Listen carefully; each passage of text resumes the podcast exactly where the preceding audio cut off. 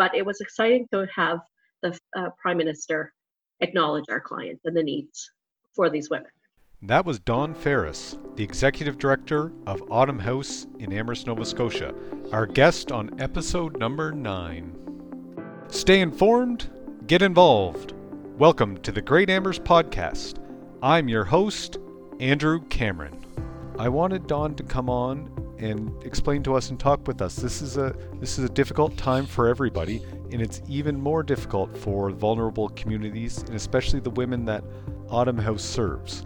So I wanted Dawn to come on and talk with us about ways that people who need their services, how they can still contact Autumn House, how Autumn House is adapting and modifying their services to continue to meet the needs of their clients. Dawn also lets us know the ways that we as a community can currently support Autumn House in their work. And finally, Dawn explains how the impact of the border closure with Nova Scotia and New Brunswick is impacting their ability to deliver their service. Before we get to the interview and our sponsors, Dawn and I recorded this episode on April 2nd, and there's two developments that I want to add that we didn't talk about during this interview. The first one is there was a woman murdered in a domestic violence in Hammonds Plains ago. So this is an important topic. This is something for us to think about, and unfortunately it still does happen. The other thing that's happened is Autumn House has received $36,000 from the federal money that was given out to help with their programs and their facilities. Today's episode is brought to you by White's Computer Services. Jeff White is looking for people that have old computers they aren't using.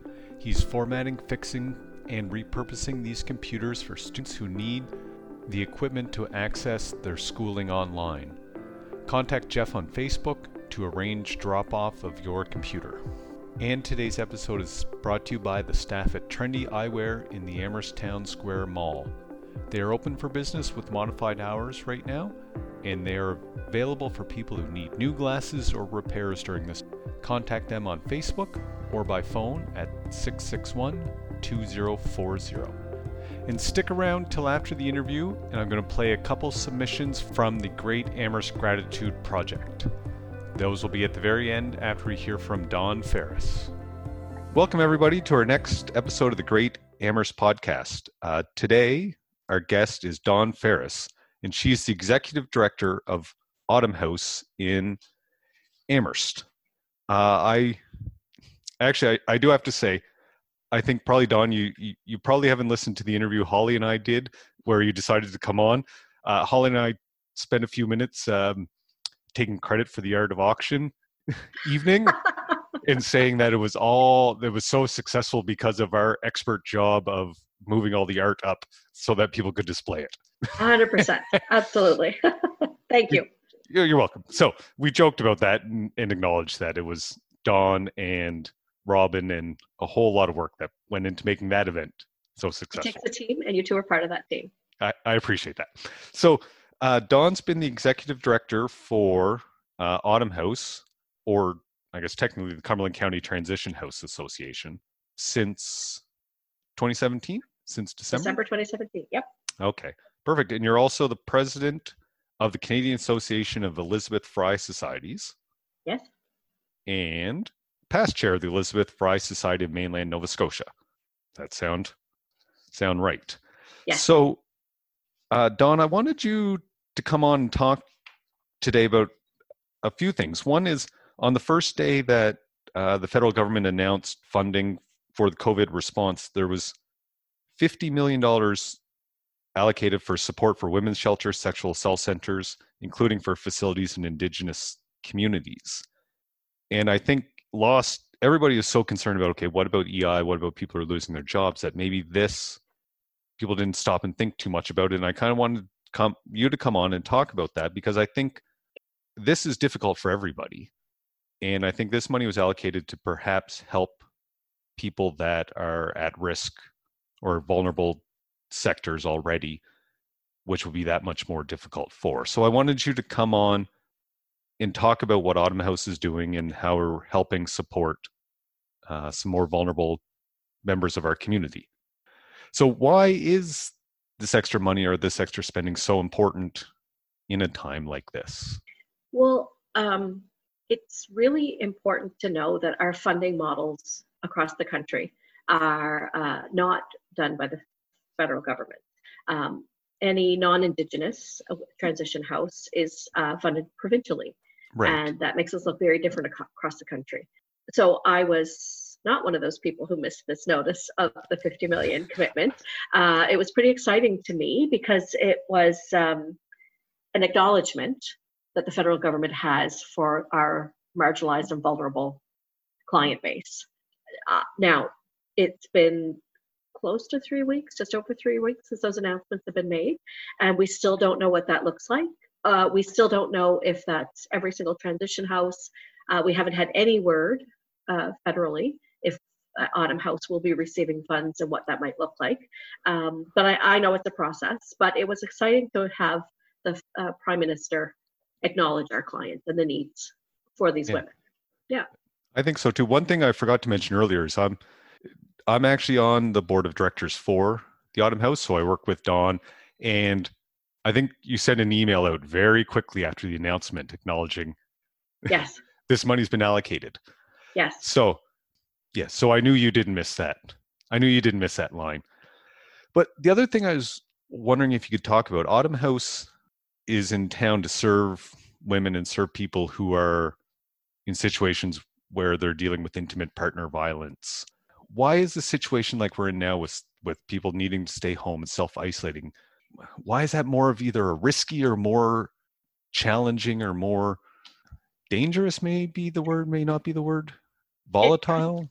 Yeah, all of those, all of the above. So we are situated in Amherst, but our catch area is all of Cumberland County. Right. So Pugwash, Collingwood, Harrisboro, and quite literally into the Westmorland area of New Brunswick. So yeah, Sackville. Now we're not funded at all by the New Brunswick government, but the RCMP from that side of the border will bring women over. Women on that side of the border will call us. So, but what we know is that these are stressful times and people are in their houses together. And if you are not in a healthy relationship, things like this can be, we call them factors, like risk factors. Yeah. They don't cause people to become violent, but they are a contributing factor, right? So times like Christmas, stressful, fun, but stressful. Being at home with your kids and your husbands, the problem is that women have less ability to find downtime and alone time to reach out if they need us. So we've noticed this across the province and probably across the country if we were talking to the shelters, that right now there have been less calls for shelter, and that's probably because everybody's together in the house. So with that, it can be a situation if the woman wants to reach out to a shelter or needs help.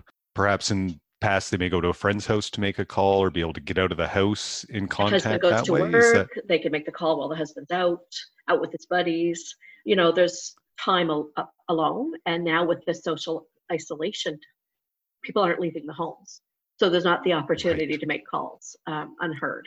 Yeah, you don't think about those things.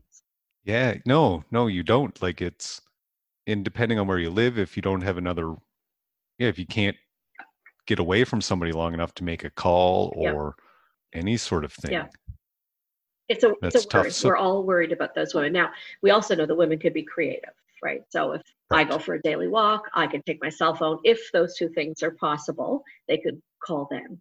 It's just challenging. And of course, a woman, if it got really escalated, could call the police and the police would bring her in. Okay. But people need to know that that's an option. Right. So what is if there is somebody out there what is the easiest way for somebody to contact Autumn House? Well, if they need to. Phone. We have a 24-hour crisis line. It's 902-667-1200. Okay. That's easy to remember. Yep. So 902-667-1200 and it's answered 24/7. 24/7. Men can access that if they're in crisis. Sometimes men call us and say, I need help. I'm not doing well. I'm on the verge. And so with that, is it a place where you can talk to somebody? Like, is it? Yes. So I should probably explain that Cumberland County Transition House has four components. We have the women's shelter with the child and youth program. We have the New Directions Men's Program, which is a program for men who want to make the changes in their lives to live violence-free. And we have a second stage house. And so we're the only transition house in Nova Scotia that has a full-time men's intervention program under our umbrella. And we're pretty darn proud of that because our founding organizers, the women in the early 80s, in Cumberland, who came together to create our transition house, knew that to solve a family, to help a family, you're going to help men as well, because otherwise then you're just sheltering women and hiding women. And so, yeah, I think there's only one other transition house in all of Canada that has a men's program. There are lots of men's programs, only one other tied to a women's shelter. Right. And that's the New Directions program. Yes. And I'll give it. Go ahead. I was going to say, I'd love for you to come back another time to really, that we can talk about and explore that one. Absolutely. Because I think that is a very good program. Yep. The other thing when you're talking about that I was wondering about in this sort of current situation we're in, you mentioned that Autumn House would serve women in Sackville. Yeah. In Westmorland County. Yeah. How has the border closure impacted that? Probably. We've had no, so we're not doing face-to-face appointments right now. We're doing phone interviews, phone intakes. Okay. However, we have plans in place should a woman arrive at the door, which, you know, in the past sometimes happens. And then, you know, we have protocols put in place. But so we're still doing counseling sessions and crisis calls from women in New Brunswick. We haven't had any requests for shelter. Okay. And quite frankly, we have to go into isolation, cross-border, 2 weeks. You know. Oh, I know. There's a lot.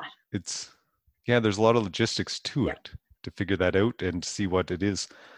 So down at the actual Autumn House, like at the facility, it's a place where if somebody needs to get out of a situation of intimate partner violence, that they can come and stay for up to 6 weeks. What have you and the staff been doing to provide those services under sort of the current self-isolation and self-distancing and the emergency orders? Well, we've made some changes to our routines. So we're now doing our grocery orders online. Our weekly grocery orders are being delivered in a taxi from the Superstore. So, that's great. So less contact. All of my staff are practicing self-isolation at home and are coming in. We're having cleaning routines, hand washing, wipe down constantly. The residents are also practicing self-isolation. They're not leaving the shelter for anything other than emergency appointments. Okay. So there's been a lot of changes, and we understand it's hard, but we'll get through this by being cautious. Yes. I guess my questions on that is somebody who needs the services for Autumn House shouldn't be worried about extra and increased chance of being exposed to anything when they come to the house. Like that's so we put protocols in place. We ask women if they're seeking shelter, have they had a fever in the last 24 hours or do they have a cough? And if somebody was to say yes, we would walk them through the 811 self-assessment tool, which would determine whether they need to be tested or not. Right. We now have a contact with public health. So if a woman is sick, let's say she's sick with COVID, tested positive, already knows it, but needs shelter, public health will find them a secure, safe location.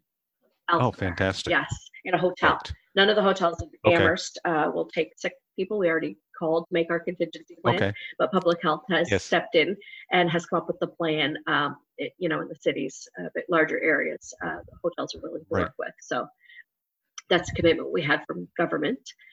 Because we're not a healthcare facility. Our staff are not nurses. We're not trained to help women convalesce. And the risk for staff, their families, and other residents is too great. So, yeah. But unfortunately, there's still a support and a service that needs to be offered. Yes. Like, unfortunately, still need to be there. So it's how do you... Risk management. Like I said, it's all about the risk management. So we can do what we can do. As we're talking about this, I have a conference call that I'm organizing tomorrow with my women's support counselors and night support counselors to talk about starting on Monday, single staff, rotation. Right. Okay. My fear is that if we did have, let's say, a woman in-house who had no symptoms, but then become sick, I can't have 100% of my staff have to go into quarantine or be banished for the good of the realm for 2 weeks. Yes. So I'm trying to manage a system, and we'll have to come up with it. And the seven of our brains together should come up with a schedule to say, in the course of 1 week, only 50% of staff should be exposed at any time. You know, that might be helpful. Right. There's a lot of logistics and challenges and things. Yeah. Because, I mean, the services and the programs that you offer are essential. They are. Like, they're an essential women's service. Safety, to the children's safety. So, yeah. And I guess that's the other thing that I suppose we should mention is that if there's a woman or somebody needs access to the services, you do have programs and places for them to bring their children.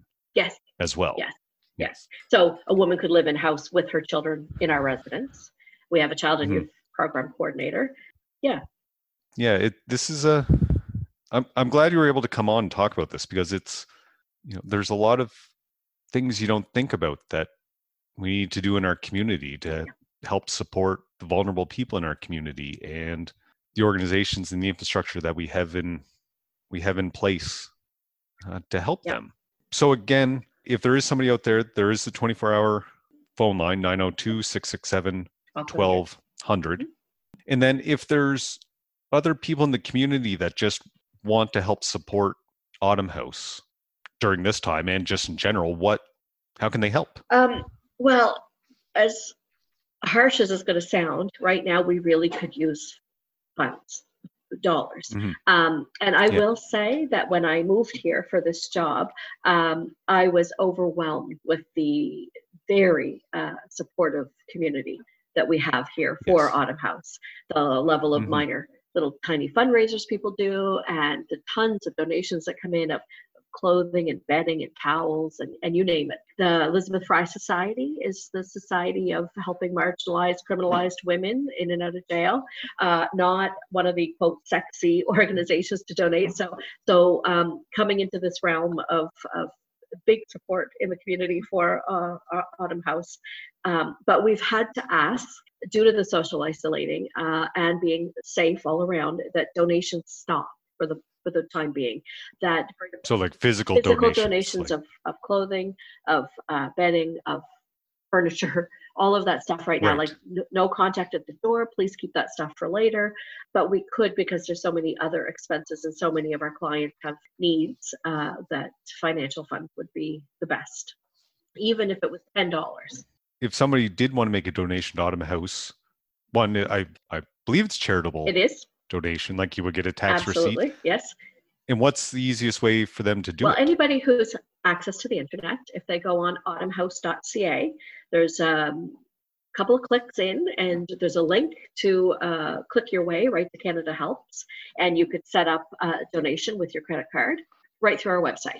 The other thing is, lots of people still have checks. I'm of that generation where I still have checks in my purse. If somebody wanted to write a check and drop it off in our mailbox at Autumn House, and that has been happening. So people have been dropping off through the mail. It's 41 Russell Street. Is that the mailing address as well? Yes. Perfect. I'll put a link to the Autumn House website and the link to the Canada Helps. And I think on that you can sign up and you can make a one-time donation or a standing monthly donation. Yep. Right. Yep. Whichever. And then I'll put the mailing address, because I'll go on and find the postal code as well, because B4H2S5. Well, there you go. Everybody at the office here laughs at me. I just use one standing postal code for anywhere in town. Right. And actually, I think growing up, everybody in my family all used a different postal code, just because we still got our mail. Yeah. Just nobody was going to bother to remember what the actual postal code was. Yes, the post office in Amherst is amazing. So we loved having a post office box 2 years ago, because it just was something that we had to pay for annually, and they do deliver to the house. And so but we sent out all the notices, and yet we still get mail delivered to the Autumn House with our old address, and it's just scratched off or in Autumn House, and the staff, the posties know. They know where it is. Know. Yes. So I'd like to I'd like to talk to you a little bit more about just some other things that maybe you're doing personally to manage stress and anxiety that's going on here and going on this time, but I'd like to do that next. But first, I had wanted to read one little word from one of our sponsors. Today's is about sending online gifts. I was thinking online shopping doesn't necessarily have to be for yourself. You can still use it to send gifts to somebody else that you know and care about. I did this, I think last week. Two of my nieces are staying with my mom and dad in Fredericton. My sister's a doctor up there and she's in and out of the hospital. So her kids went to stay with my mom and dad. And there's a fantastic art and toy store in Fredericton called Endeavors or Think Play. It's the name of it. And my wife knows the guy who owns it, and they're set up to do deliveries and they'll ship things. So I called them up and said, hey, there's an 8-year-old and a 6-year-old. What do you got? And they said, well, this and this. And I said, great, put it in a box. And they sent it up there. You can do things like that. I was thinking like manzors.com still open. If you have somebody in your family that you're thinking about, you can always send them a fun pair of socks or a nice pair of Saks underwear. Let them self-isolate in style and in comfort. It's the online shopping doesn't have to be about you. You can just send something to somebody else you know and care about, and it can be just a surprise, thinking about you, remembering you. I highly recommend that. I encourage to think about, choose who you ship from wisely. Try to find somebody maybe locally. That is, doors have been shut and are only operating online. Maybe you can help them out. Maybe in their time of need, you can help them that way. That's a great idea. I ordered something online yesterday locally from the province because one of the distilleries, I think a couple of distilleries are making hand sanitizers to get out. And so one of the other EDs under the FANS umbrella reached out to still-fired distilleries, and he's shipping stuff out. And I went on their website and I'm like, ooh, apple pie moonshine. It's made for my husband. Exactly. And don't tell him, let it just show up and it'll be a surprise. Exactly. Yeah. I think everybody else... The actual gift may not be, will be appreciated, but I think the act and the thought is what will really, really help people. Absolutely. I was going to ask you then, Dawn, so this is an odd and a weird and a stressful and an unprecedented and a tumultuous and a traumatic and all these sorts of things. So is there anything you're doing differently or personally to manage any of the extra stress or anxiety that you... Well, I think... this job overall is pretty demanding. I don't want to pretend I'm 24/7. I am not. I have my boundaries, but the organization is 24/7. And when there are hiccups or whatever, I am a go-to person. So I can get a call in the middle of the night and I don't mind that. I'd rather staff be supported and call me when they need to. So, but I put some things in place just overall. We don't take our cell phones into our bedroom. They stay in the kitchen. Because those little bings and the whooshes and the whatnots, the little bit of a light, there's just no need for that. So that's been in place for a couple of years now. What I've had to start doing recently, because the first couple of weeks of March, I wanted the news on the TV 24/7. I want to know what's going on in the world. I'm now reducing the amount of on-time news cycles. I try to catch some stuff in the morning before I go to work or before I start working, and then I'll catch some stuff in the evening. And I think that that's enough, because otherwise you can go to dark places of worry in your head. And I don't think it's helpful. I think that the news media is giving us the information we need to know, but there's also a lot of hype and drama around it. And they, they keep, reporters keep asking, what do you expect for numbers? And that's a terrible game to have somebody say, we think it's going to be this, or we think it's going to be that for deaths. And I don't think it's helpful. So we've reduced the amount of news we're hearing.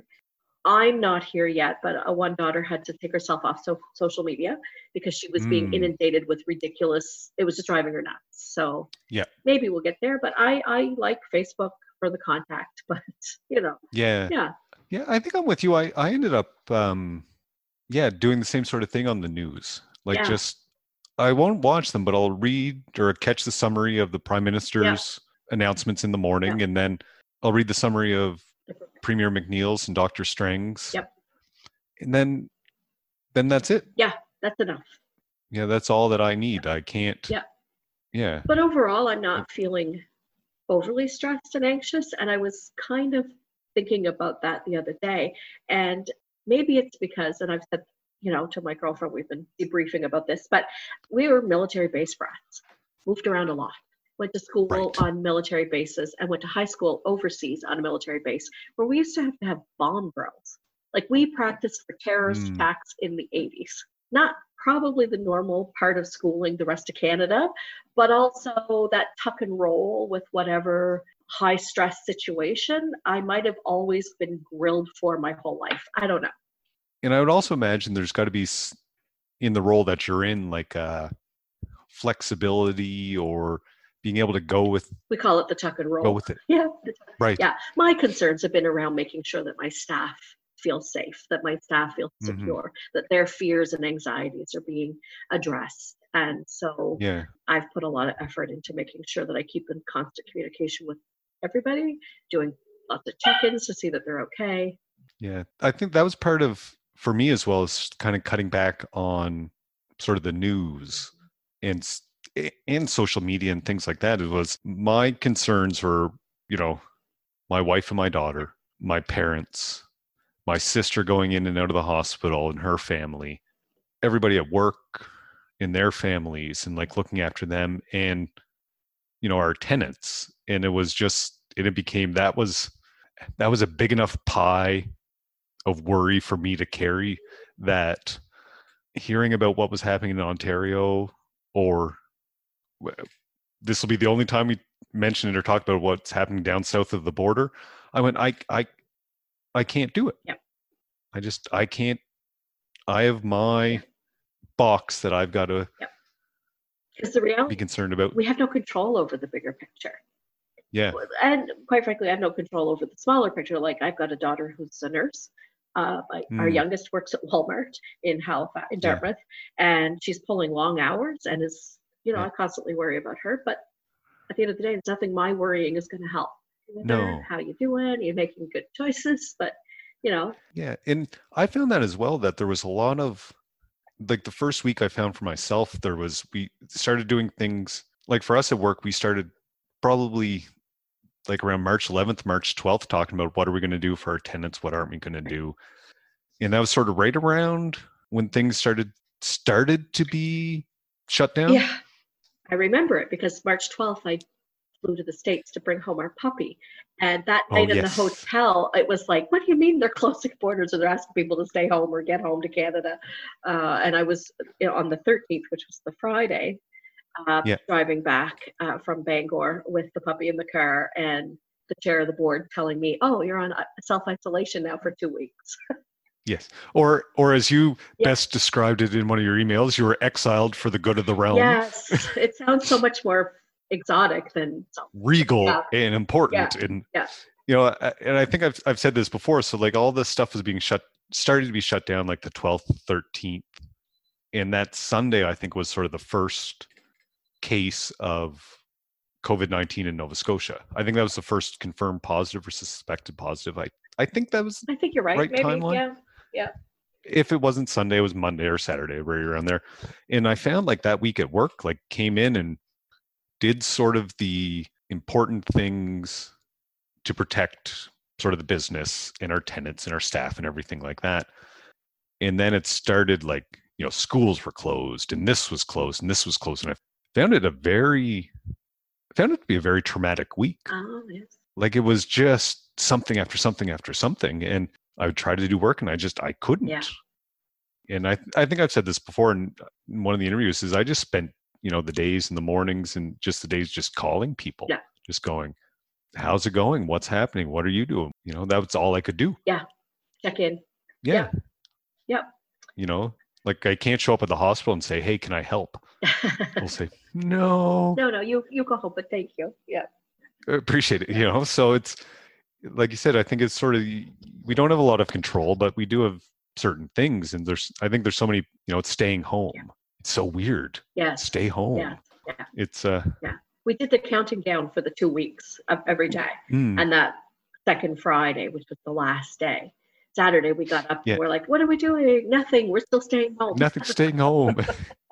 Yeah, we have a few, our daughters, like there's a few kids our daughter's age in the neighborhood. And so the first week they would get out and they'd kind of play around each other and stuff like that. And one of the most challenging days, I think, for all of all the parents was the day we all kind of went, can't happen anymore. Yeah. No. So we made the rule now they could be out at the same time if they're on bikes. Yep.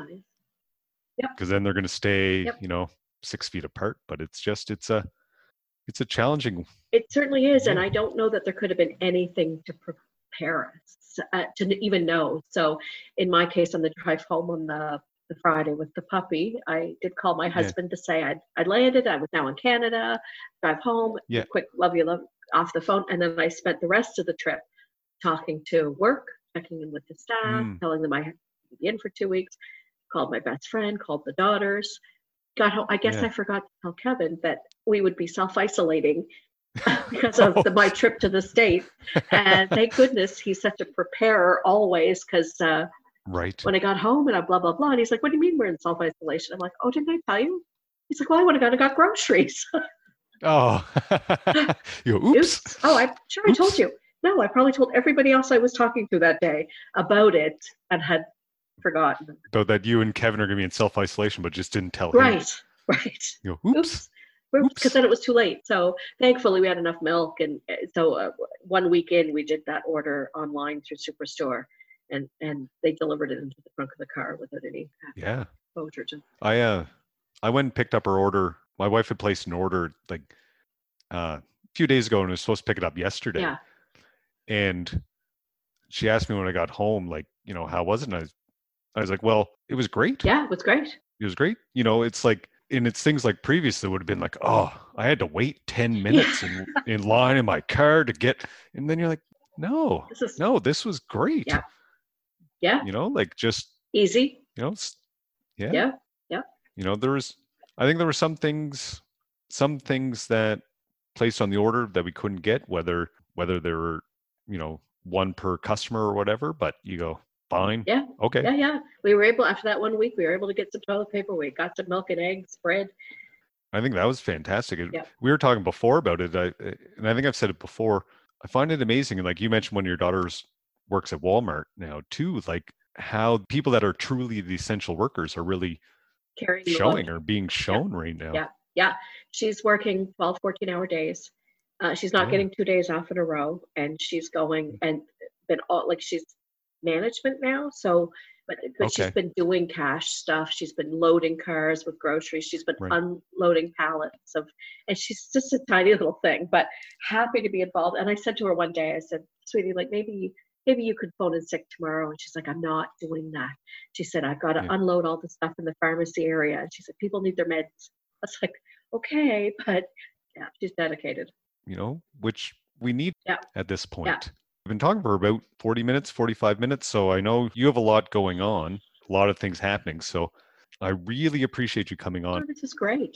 I think this is such an important conversation to have, that this is tough for everybody, and people in vulnerable communities, it's even more challenging. Yep, absolutely. So thank you very much for highlighting these issues. Yeah. And so just one way to wrap up again, if somebody needs help, they can reach out to Autumn House at 667-1200. Perfect. If somebody needs services, and that's answered 24/7. And if there's people out in the community that are able and want to help Autumn House at this time, we'll put links and you can support them financially online at autumnhouse.ca. Absolutely. That'd be great. Very good. Thank you very much, Dawn. Thank you. Take care. You too. Thank you. That was Dawn Ferris, the Executive Director with Autumn House. Unfortunately, they still provide an essential service in our community. And if you can find it, I will have a link where you can donate some money to help support their services in town. If you enjoyed this show and want to hear more interviews with our local community members, please subscribe on Apple Podcasts, especially so you don't miss any of the Great Amherst Gratitude Project episodes that are coming up. So if you want to submit your thanks or gratitude, go to tgapod.com/thanks. And here are 2 samples that have been submitted already. This message is from Jennifer W., James W., and Doug R. on Palmer Street in Amherst. They've put hearts and posters in their windows to say thank you From her family to everyone at 811, the police departments, EHS, mail carriers, doctors, nurses, VON staff, retail workers, firefighters, and farmers. The hearts and posters are there so you know people care. Hi, my name is Janice Pike, and I am thankful for the many people I have met since moving here from the Annapolis Valley in 1987 that have made me feel at home and a part of this wonderful community. Go to tgapod.com/thanks to make your submission now. We're looking for lots more stories.